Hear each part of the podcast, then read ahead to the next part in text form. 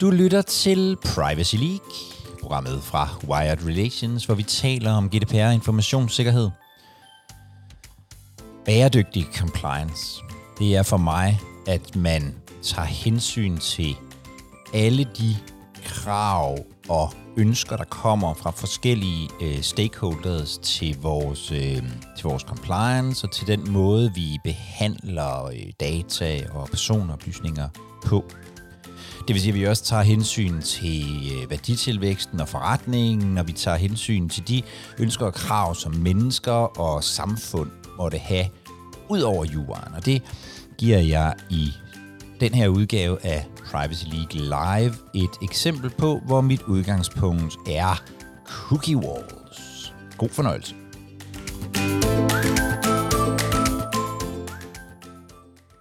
For et par dage siden kom der øh, to afgørelser og en øh, vejledning fra datatilsynet om øh, det, som de kalder cookie walls.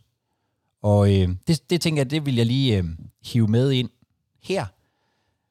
Mest for at illustrere, øh, kan man sige, sådan lidt forskellene mellem øh, øh, det, det, der var, og det, der, og det, der måske kommer på, øh, på compliance-området. Fordi hvis man, hvis man tænker på øh, compliance som sådan en øh, rent regulatorisk øvelse, så, øh, så handler de her afgørelser jo øh, i bund og grund om, hvorvidt man har et lovligt samtykke, eller man ikke har et lovligt samtykke. Har man et lovligt samtykke, så kan man i princippet gøre, hvad man vil derfra. Har man det, har man det ikke, så kan man, så kan man ikke gøre det. Det er jo sådan, det, kan man sige, den måde, vi i virkeligheden har set på compliance i rigtig, rigtig mange øh, år, eller mange år, men i hvert fald siden en 17-18 stykker. Og jeg tænker, at, øh, at der i virkeligheden fremadrettet vil vi være nødt til at se bredere på det her øh, fordi det kommer til at handle om nogle andre ting. Også, og jeg synes, det er et godt eksempel på, hvordan. Øh, først og fremmest, så tænker jeg, at man er nødt til at kigge på, hvad er det egentlig, der sker her? Altså, hvad er det for en øh, værditilførsel? Hvad er det for, en, for, for noget, der hvad er det for noget forretningsmæssigt, der foregår, øh, når vi ser på de her cookie walls? Hvis ikke lige med på, hvad det er, så når man, når man kommer ind på et, øh, på et medie, typisk et medie, så øh, hvis man vil se indholdet, så, har man ligesom, så får man to muligheder sat op. Enten så kan man give, øh, så, kan man, så kan man betale for det, altså et øh, abonnement, eller også så kan man øh, give sin, øh, sit samtykke til, at man kan blive øh, tracket og få målrettet øh, annoncering, typisk. Og hvis vi ser på det fra, øh, fra de her, det er jo typisk medievirksomheder, som, som har arbejdet med det her, og det er jo sådan helt traditionelt, altså hvis vi ser på helt tilbage fra, øh, fra trykpressen blev, øh, blev opfundet, og man begyndte at sende øh, Berlingske Aftenposten, tror jeg nok den hed til at starte med, ud som sådan nogle øh, flyvesedler, så har man i virkeligheden arbejdet med de her to indtægtskilder hos, øh, hos medievirksomheder. Altså på den ene side abonnementer, som var fyldt rigtig meget i starten, og på den anden side annoncering, øh, som, som fylder, eller som, som igen de senere år har fyldt mere og mere, og som man jo på et tidspunkt troede skulle overtage alt.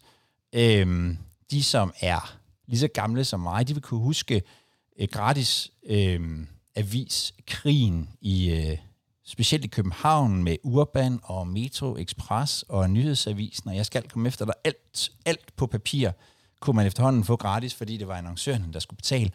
Så hvis man ser på det her med hvad kan man sige, virksomhedens briller og krav, øh, og har, tager de persondata retlige briller på samtidig, jamen så giver det jo mening, at det her det er faktisk det er måden, man driver på mange måder, har altid har drevet øh, medievirksomheder på, at man har givet mulighed for enten at betale for indholdet, eller at betale for indholdet med sin, øh, med sin opmærksomhed til, øh, til annoncørerne.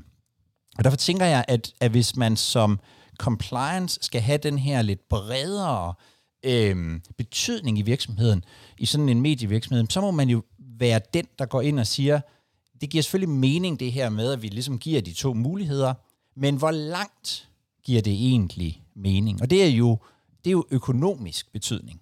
Det er klart, at det giver mening, at man på en eller anden måde kan fortælle sine annoncører, øh, at deres annoncer er, er blevet vist. Men det vi jo har set igennem de senere år, det er, at man, man i mere og mere har mikrotargeteret, fundet flere og flere øh, ting og øh, data på, øh, på, alle sine, øh, på alle sine kunder. Og hvor langt giver det egentlig mening? Det synes jeg jo er en, det er jo i virkeligheden compliance, øh, eller kunne i hvert fald være compliance opgave at stille det spørgsmål, hvor langt skal vi gå ned af den her? Hvornår knækker øh, økonomien egentlig i det? Jeg kender ikke, øh, jeg kender ikke økonomien i, i, øh, i, i Berlingske og Jysk-Fynske medier og Gul og Gratis og hvad de ellers hedder.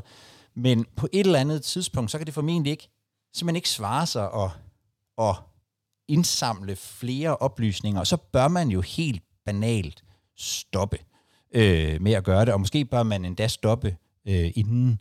Jeg har talt med en masse af de her mennesker, som arbejder med det, og nogen siger, at det er utrolig vigtigt og meget, meget sådan økonomisk at kunne mikrotargetere. Nogen siger, det er fuldstændig øh, ligegyldigt, så jeg gætter på, at det ligger et sted midt imellem. Jeg synes, compliance i de her typer af virksomheder bør have en opgave i at sige, hvor meget bør vi egentlig indsamle, før det ikke længere giver økonomisk mening. Så det handler i virkeligheden om værditilførelsen. Øh, value creation. Så synes jeg jo også, at man et eller andet sted er nødt til at gå ud og tale med de mennesker, som bliver omfattet af det her. Vi bliver jo alle sammen mødt af det her.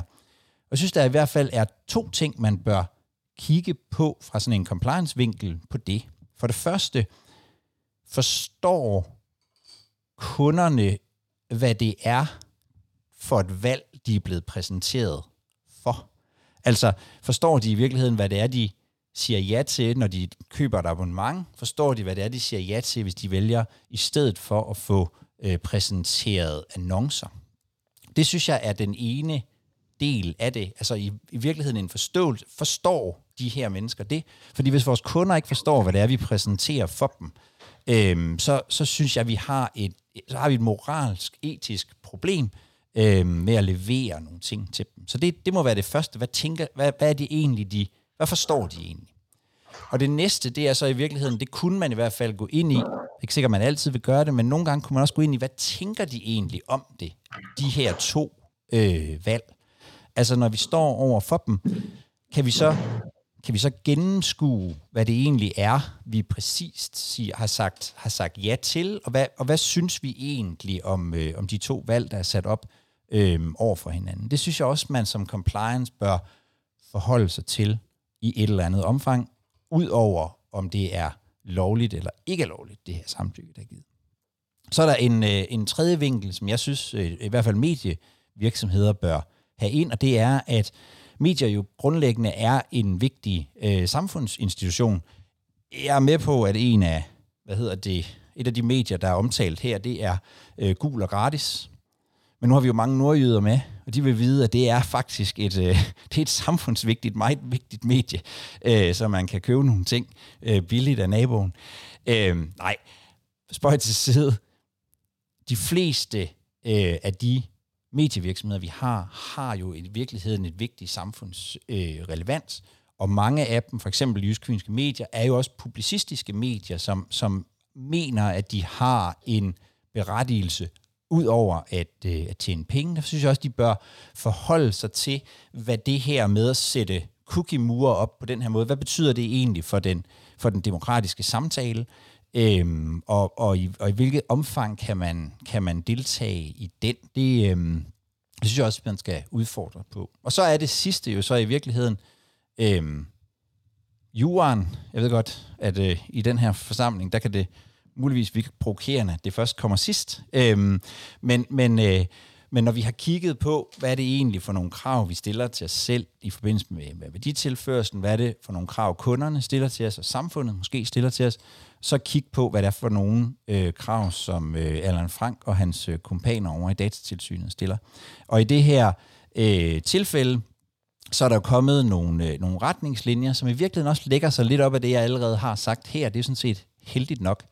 Øhm, det, og det første krav er, at, øh, at, der skal, at det skal være et rimeligt alternativ. Altså der skal, der skal alternativet til, øh, til at give sit samtykke til, øh, til tracking skal, øh, skal, være, skal være rimeligt, så man skal få nogenlunde det samme ud af at gå den ene vej, som at gå den anden vej. Så har de, og, og det synes jeg måske er lidt mere øh, spøjs. Det kan være, der er nogen, der er, der kan forklare mig, hvorfor. Men, øh, men de siger faktisk som nummer to, at det skal være en rimelig pris. Altså at øh, prisen på mediet skal, skal, øh, skal, være, skal være rimelig. Og det har noget at gøre med selvfølgelig, om, om, om samtykket det er, er frit øh, givet. Men øh, det ser til gengæld ikke ud som om, at sådan selve prissætningen af datatilsynet vil blande sig øh, væsentligt i det. Der må være et, øh, et, vist, øh, et vist skøn. Og så er der noget med, at behandlingen skal være øh, begrænset til, øh, til det nødvendige, og at når, hvis man samtykker til reklamer, og at øhm, behandlingen også skal skal være, kan man sige, begrænset. Hvis man, hvis man vælger at betale, så skal det være begrænset til det, at man øh, rent faktisk betaler. Men jeg tænker, det i virkeligheden er den, det er i virkeligheden en illustration af at gå fra regulatorisk compliance til det, som jeg så kalder øh, bæredygtig compliance, at man i virkeligheden også som compliance går ind og sætter spørgsmål til dem, der sidder og laver produktet. Hvor langt giver det mening, at vi presser øh, det her rent økonomisk, at man tager højde for de mennesker, der bliver omfattet, altså er det her, er det gode alternativer øh, for, for de her mennesker? Gør det, at de kan forstå det og, øh, og, og passe på deres øh, personoplysninger? Den samfundsmæssige, og så selvfølgelig øh, den, øh, den juridiske. Havde man spurgt mig for seks år siden, så havde jeg nok mest været interesseret i, om samtykket var lovligt eller ej. Øh, men der tror jeg, at vi kommer til at, øh, at bevæge os.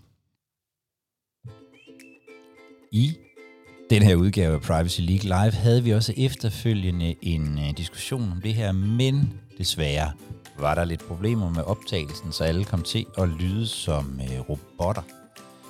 Og hvis du vil undgå det, jamen, så skal du jo deltage i Privacy League Live, som vi, øh, som vi laver som et øh, teamskald hver onsdag kl. 14. Du melder dig til ved at gå ind på wildrelations.com-pl. Du har øh, lyttet til Privacy League, programmet fra Wired Relations, hvor vi taler om GDPR og informationssikkerhed. Jeg hedder Jakob Høgh Larsen, og jeg håber, at vi ses til en Privacy League Live øh, sådan i den øh, nærmeste fremtid.